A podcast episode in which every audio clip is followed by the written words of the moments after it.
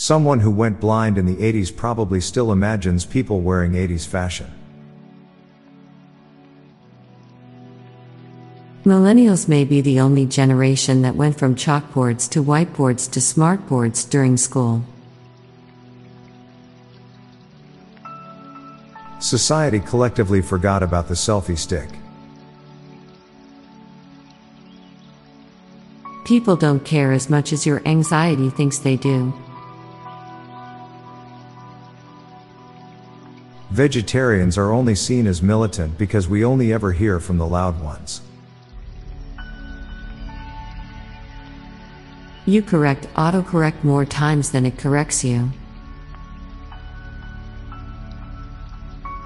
No matter how small or insignificant you may seem in the grand scheme of things, the information you contribute to the universe is indestructible and everlasting. Our bodies seem uncomfortable in hot temperatures despite it being hotter on the inside of our bodies. Throughout history, the materials have always been available to build an iPad. We just didn't know how to arrange them. The more aggressively you argue your point, the less likely you are able to convince others of it. Learning to be on your own makes you a good match to be in a relationship. Hundreds of years in the future, archaeologists will chip away at layers of paint trying to find out what the graffiti looked like. Overly positive people can be just as annoying as overly negative people.